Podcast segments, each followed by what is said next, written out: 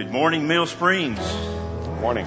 If you've got your Bibles, turn to Ephesians. Ephesians chapter 1. Our scripture reading is going to come. We're going to read the whole first chapter. Ephesians chapter 1. The first verse says, Paul, an apostle of Christ Jesus by the will of God, to the saints who are at Ephesus and who are faithful in Christ Jesus. Grace to you and peace from God our Father and the Lord Jesus Christ.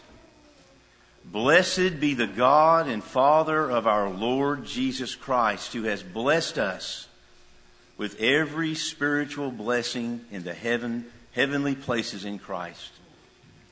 Just as He, that is the Father, chose us in Him, Jesus Christ, before the foundation of the world, that He, that we would be holy and blameless before Him.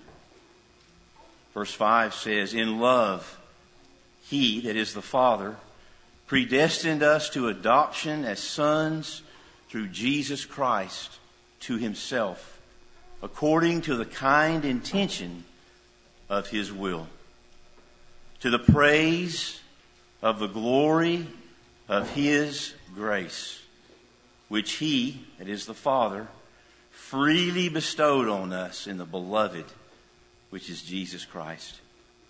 In him we have redemption through his, that is Jesus Christ's blood, the forgiveness of our trespasses, according to the riches of his grace, which he lavished on us. In all wisdom and insight, he, and that is God our Father, made known to us the mystery of his will according to his kind intention, which he purposed in him, as Jesus Christ, with a view to an administration suitable to the fullness of the times. That is the summing up of all things in Christ, things in the heavens and things on the earth. In verse 11, in him also we have obtained an inheritance having been predestined according to his, again, that's God our Father's purpose, who works all things after the counsel of his will, to the end that we who are the first to hope in Christ would be to the praise of his glory. Verse 13 says, In him, again, that's in Jesus Christ, you also after listening to the message of truth, the gospel of your salvation, having also believed, you were sealed in him, Jesus Christ, in him, Jesus Christ, with the Holy Spirit of promise, who is given as a pledge of our inheritance, with a view to the redemption of God's own possession, to the praise of his glory. In verse 15 tells us, For this reason, I too, having heard of the faith in the Lord Jesus Christ, which exists among you and your love for all the saints, for this reason, Paul says, I do not cease giving thanks for you while making mention of you in my prayers, that the God of our Lord Jesus Christ, the Father of glory, may give to you a spirit of wisdom and of revelation in the knowledge of Him. That's Jesus Christ. In verse 18, Paul says, I pray that the eyes of your heart may be enlightened, so that you will know what is the hope of His calling. What are the riches of the glory of His inheritance in the saints? And what is the surpassing greatness of His? Again, that's the Father's power towards us who believe. These are in accordance with the working of the strength of His might, which He brought about in Christ when He raised Him from the dead and seated Him at his right hand in the heavenly places, far above all rule and authority and power and dominion, and every name that is named, not only in this age, but also in the one to come. And in verse 22, Paul says, And he, that is God our Father, put all things in subjection under his, again, that's Jesus Christ's feet, and gave him as head over all things to the church, which is his body, the fullness of him who fills all in all. Praise God for our wonderful salvation in him. May God bless the reading of his word. Amen. And for all you folks that haven't been here for some time, you found your way back home. And I don't need introduction to this guy. Everybody knows who this is. So just praise the Lord. Well, I hardly know what to say. Um, Denise asked me, What are you going to say? What's the first thing you're going to say? And I said, I have no idea. Uh, I'm just, I'm just overwhelmed. Please give me just a moment. I'm so thankful for all of you. Uh, I I left physically, but I, my heart never left here. I thought about you all all the time. We had uh, really we had almost constant contact, didn't we? Just through messaging and so on. As we, you know, I, I kept up with what was going on here at the church. I want to say thank you to Richard for filling the pulpit the way that he did so faithfully. Um,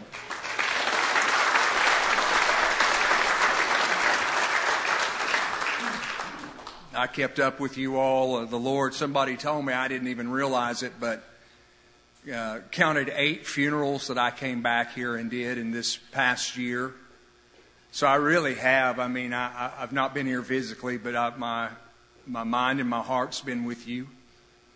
Uh, you've just been knit to to me, and uh, I am beyond humbled that you would come. And I see Jean. I just now saw Jean back there. Uh, just thank you all so much.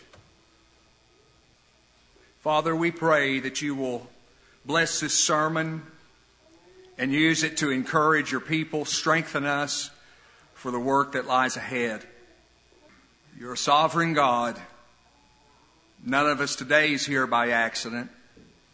You have a will and a design that no one can withstand. And so we bow before you, we bow humbly, and we bow with thanksgiving because you don't do anything wrong.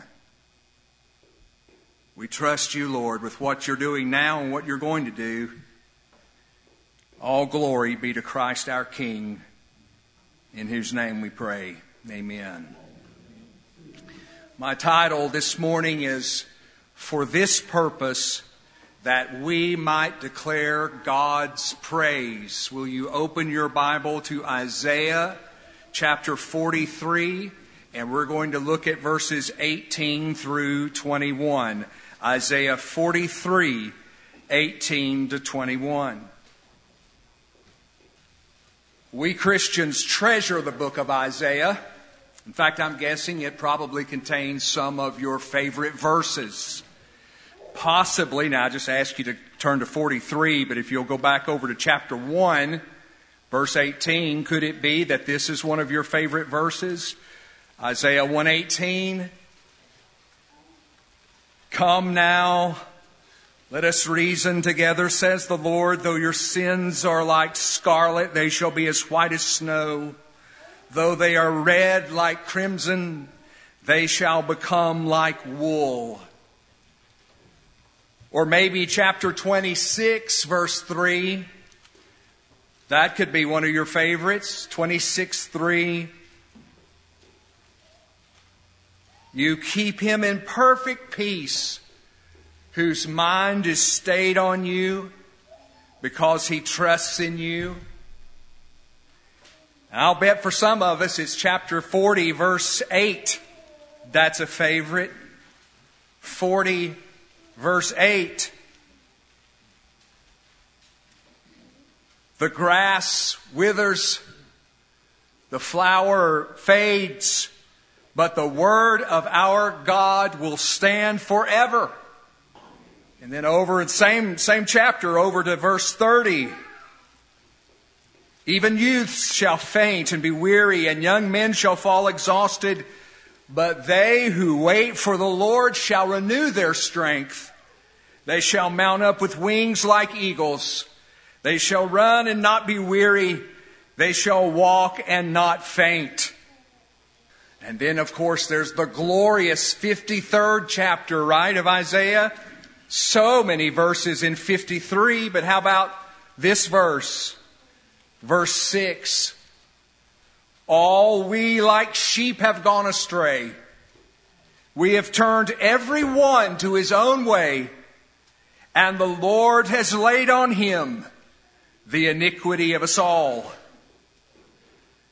Chapter 55, verses 6 and 7. Oh, a plea to every one of us. Seek the Lord while he may be found. Call upon him while he is near. Let the wicked forsake his way and the unrighteous man his thoughts. Let him return to the Lord that he may have compassion on him and to our God, for he will abundantly pardon. Verse 10. 55:10 For as the rain and the snow come down from heaven and do not return there but water the earth making it bring forth and sprout giving seed to the sower and bread to the eater so shall my word be that goes out from my mouth it shall not return to me empty but it shall accomplish that which I purpose and shall succeed in the thing for which I sent it.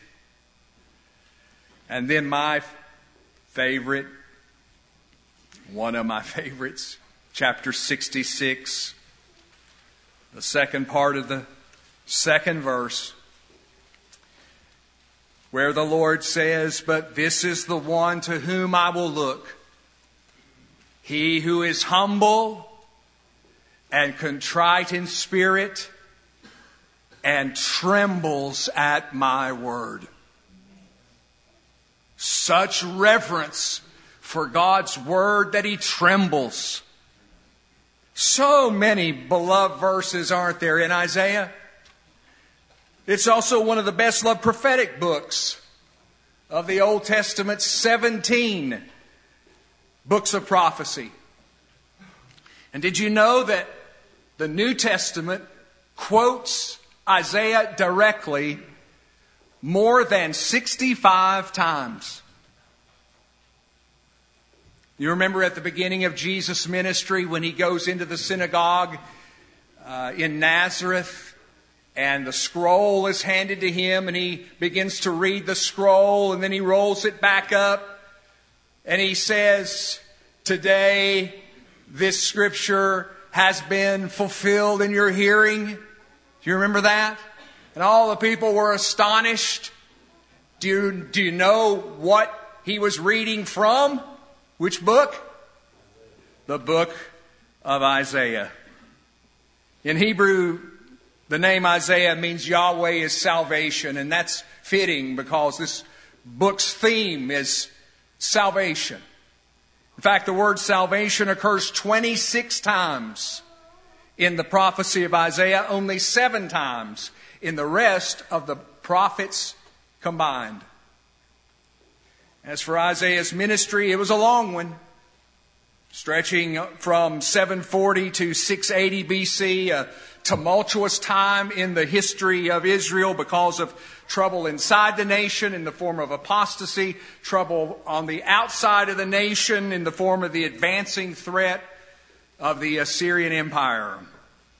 But as John Martin says, in this political struggle and spiritual decline, Isaiah rose to deliver a message to the people in Judah that they should trust in the God who had promised them a glorious kingdom through Moses and David a glorious kingdom, which, by the way, Hamas will not be able to stop, Joseph. Joseph uh, mentioned what's happening right now in Israel. These vicious attacks. I looked at the news on my way up this morning and saw that at least 300 Israelis have been killed, more than a thousand have been injured, many of them are in critical condition, others have been, uh, dozens of them have been kidnapped and taken to Gaza as hostages, and meantime, Israel, of course, is striking back. Brothers and sisters, your Bible says, Psalm 122 6, pray for the peace of Jerusalem. We need to see that we do that. Which brings us now to our text. We've set up the context of Isaiah. I want us to look at verses 18 through 21. Listen to this. This is the Lord speaking. Remember not the former things, nor consider the things of old. Behold, I am doing a new thing. Now it springs forth. Do you not perceive it? I will make a way in the wilderness and rivers in the desert. The wild beasts will honor me, the jackals and the ostriches, for I give water in the wilderness, rivers in the desert, to give drink to my chosen people, the people whom I formed for myself that they might declare my praise. Oh, Mill Springs, I have been yearning to assure you of this for a long time. Everything that occurs is ultimately for this purpose that we might declare God's praise. Whatever happens, Whatever comes our way, God remains, God is, and God ever shall be worthy of praise. Because from Him and through Him and to Him are all things. To Him be glory forever. Amen. He works all things according to the counsel of his will, as we heard Brother Richard read. We know that for those who love God, all things work together for good for those who are called according to his purpose. Haven't we seen it since last we were together? Hasn't our God been faithful? Hasn't he been loving? Hasn't he been patient? Hasn't He been good? Hasn't He supplied? All I have needed, Thy hand hath provided. Not all I have wanted, but all I have needed. So that everything that occurs is ultimately for this purpose that God's people might declare God's praise. And I do mean everything that occurs the hurtful things, the painful things, the disappointing things, the misunderstood things, the misconstrued things, all things, everything. I hope your theology is big enough for that. Because I know some of you have been through some really difficult times. We have dear ones in this room this morning who are grieving the passing of a loved one. But I hope your theology is big enough to realize that everything that happens is that we might declare the praise of God. And I say that because sooner or later you're going to need a theology that big. You remember Job? Sure, everybody remembers Job. What happened to Job? He lost everything except his wife, who uh, was not exactly an encourager. She was hurt. And yet Job 1 20 and 21 says that Job arose and tore his robe and shaved his head and fell on the ground. This man is utterly grief stricken. He's not sloughing off all that's happened to him like it's no big deal. No, he's grieving. He's crushed. And yet the scripture says that he fell on the ground and worshiped. And he said, Naked I came from my mother's womb, and naked shall I return. The Lord gave, and the Lord has taken away. Can you complete it? Blessed be the name of the Lord. And he said later, Though he slay me, though he, God, kill me, yet I will hope in him. Christians in 2023, we need to learn to sing the way that our Christian forebears used to sing. You know how they sang? Samuel Rodigast wrote this for singing in 1675. He wrote these words Whatever my God ordains is right. Here shall my stand be taken.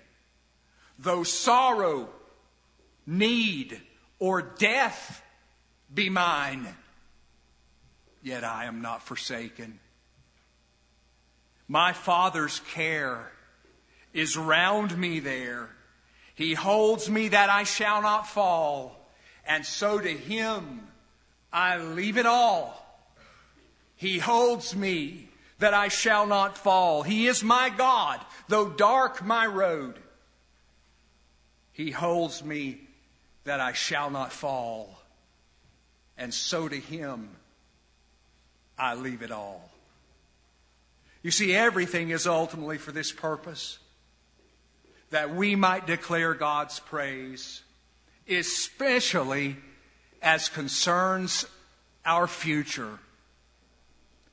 Now look with me at this stunning thing the Lord says to Israel in verse 18. Stunning. He says, Remember not the former things, nor consider the things of old. Am I reading that correctly? Remember not the former things, nor consider the things of old.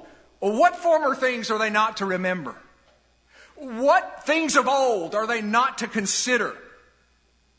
Well, former things and things of old like this. Go back to Exodus chapter 9, verse 1. Exodus 9 1. Exodus 9 1. I need you to feel the astonishment that the Lord would say to Israel, Don't remember the things in the past, which would include this. Exodus 9 1. Now the Lord said to Moses, Go into Pharaoh and say to him, Thus says the Lord, the God of the Hebrews, let my people go, that they may serve me. For if you refuse to let them go and still hold them, behold, the hand of the Lord will fall with a very severe plague upon your livestock that are in the field the horses, the donkeys, the camels, the herds, and the flocks. But the Lord will make a distinction between the livestock of Israel and the livestock of Egypt, so that nothing of all that belongs to the people of Israel shall die. And the Lord set a time, saying, Tomorrow the Lord will do this thing in the land. And the next day the Lord did this thing.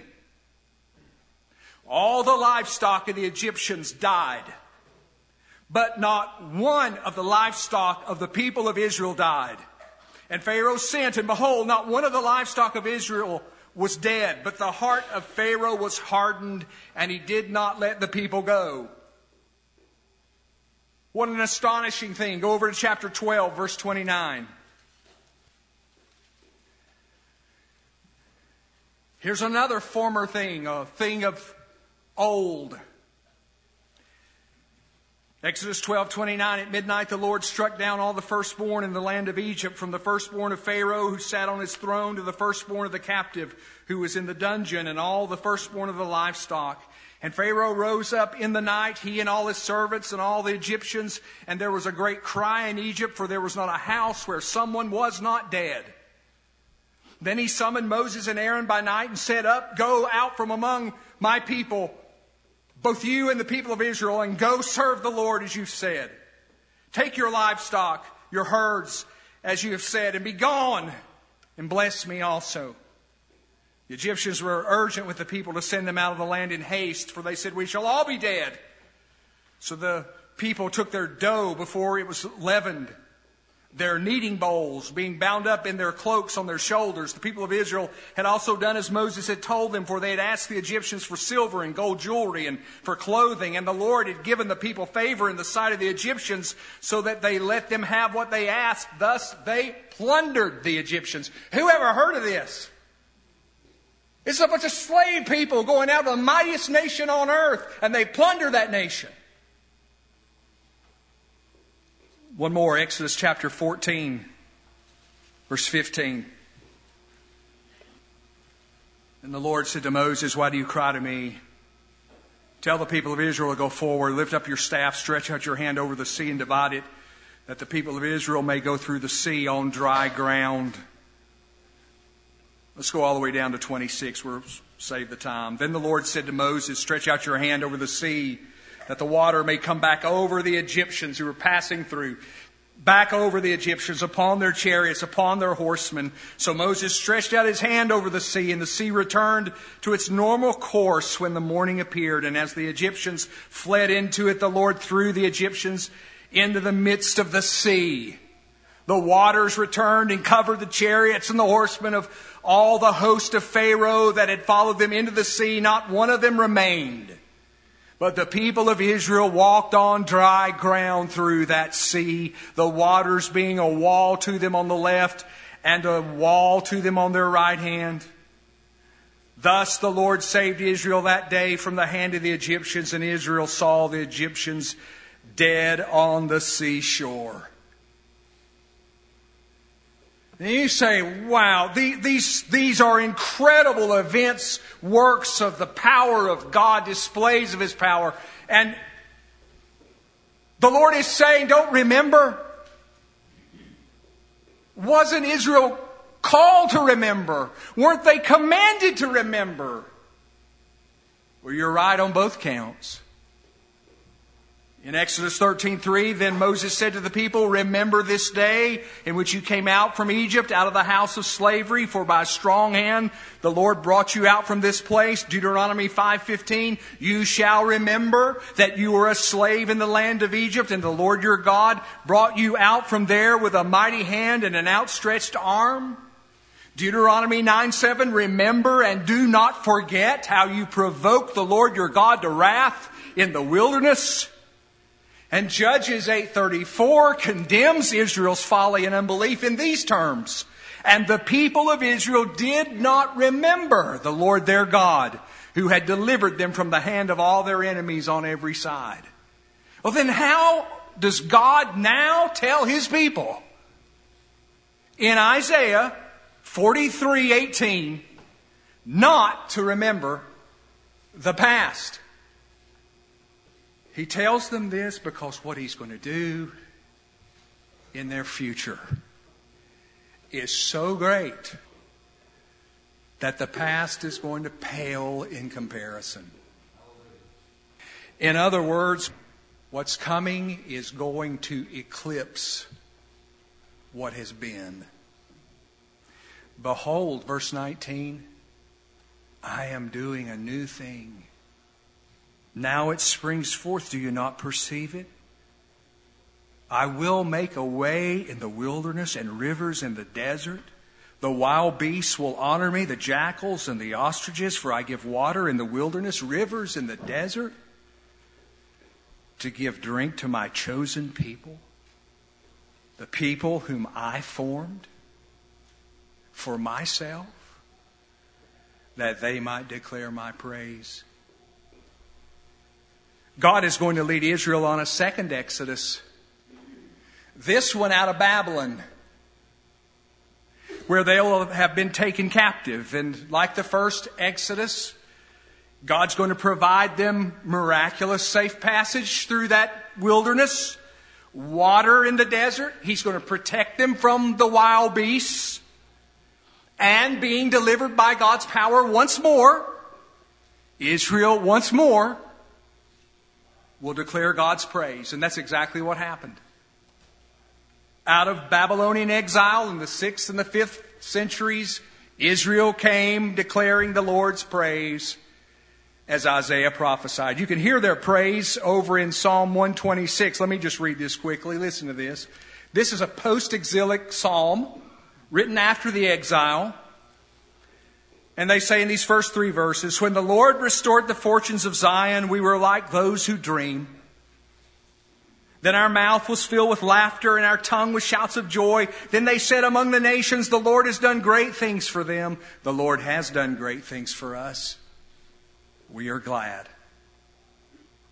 But don't miss this, brothers and sisters. Isaiah's prophecy reaches way beyond this near fulfillment of Israel's modest homecomings from Babylon. Remember, God promises Israel that the future is going to gloriously eclipse the past. Isaiah's prophecy reaches all the way to the far fulfillment when the Messiah is going to regather Israel from the nations and establish his millennial reign on earth. As Ekin explains, God made distinct, unilateral, unconditional, and irrevocable covenants from his chosen nation, with his chosen nation Israel. These covenants include the promise of a great nation, land defined by specific earthly boundaries, blessing to Israel and through her, blessing to the world, salvation with the coming of the Messiah, and finally a great and glorious kingdom in which the king will rule in Jerusalem. The book of Revelation tells us this kingdom will last for a thousand years, and so it is known as the millennial kingdom then after the thousand year earthly reign of Christ, the entire universe as we know it will now be dissolved, and God will unveil a new heaven and a new earth, the eternal state where the righteous will live in joy with God forever. And the people, ultimately, believing Jews and Gentiles in Christ, whom the Lord says in that last verse we looked at, that He formed for Himself sovereignly, they will declare His praise forever and forever. Praise the Lord. Now, brothers and sisters, God has done remarkable things in this church in the past. For example, this facility, uh, this wonderful room, uh, these beautiful windows, I absolutely love. You know, one of my greatest accomplishments when I was here before was we got that screen down where we could see our window on Sunday mornings. You can put that on my tombstone if you want, but he moved a screen.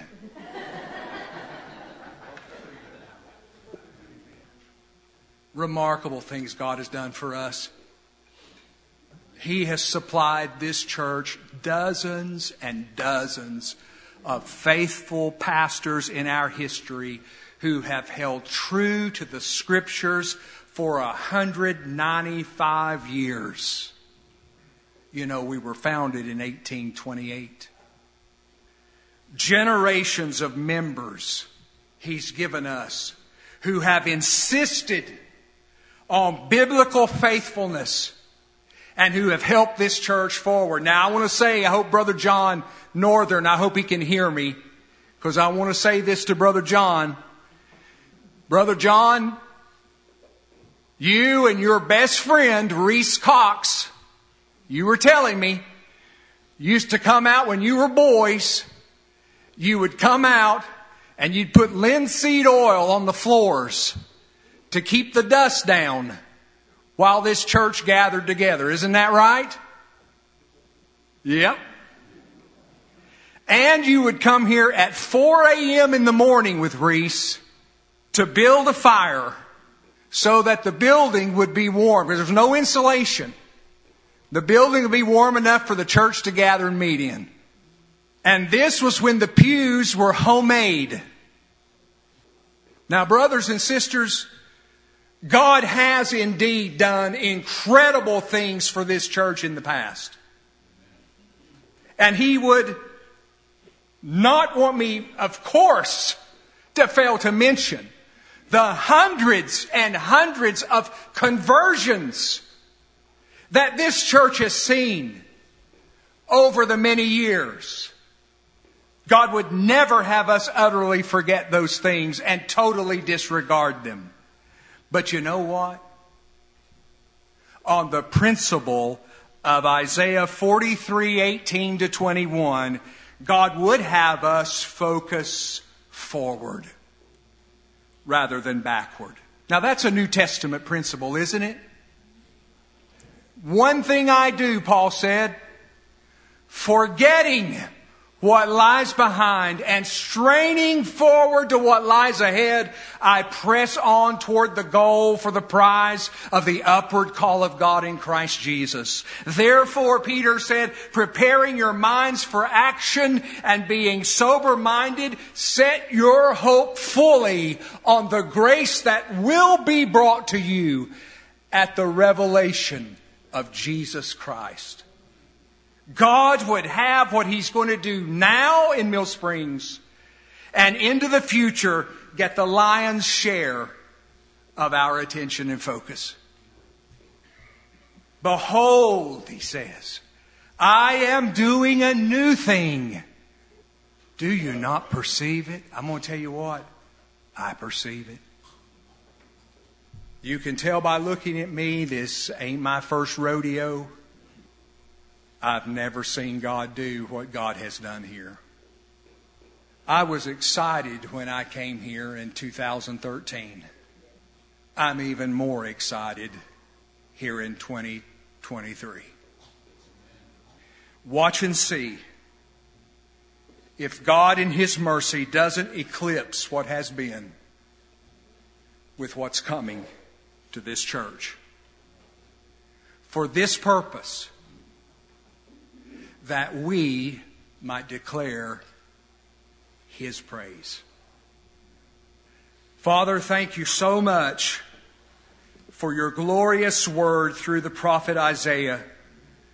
Thank you that the future belongs to you and you will bring to pass everything that is written for the your your promises, your covenants, your oaths are irrevocable. And we trust you, Lord. Thanking you for the past, rejoicing in the now, and in what you're going to do. Father, we need to see an outpouring of the Holy Spirit on this church that will leave every person who sees knowing that it, it, can only be explained by the hand of Almighty God. So please, Lord, we're begging you in the days to come, pour out your Spirit. Take the things off of us that are restricting us. Give us a passion for your word, a hunger and a thirst for it like we've never had before. Help us to love each other, encourage each other, and pray for each other all we can. Lord, let the glory and the praise come to you. All of it. All of it. For we pray it in Jesus' name. Amen. Amen.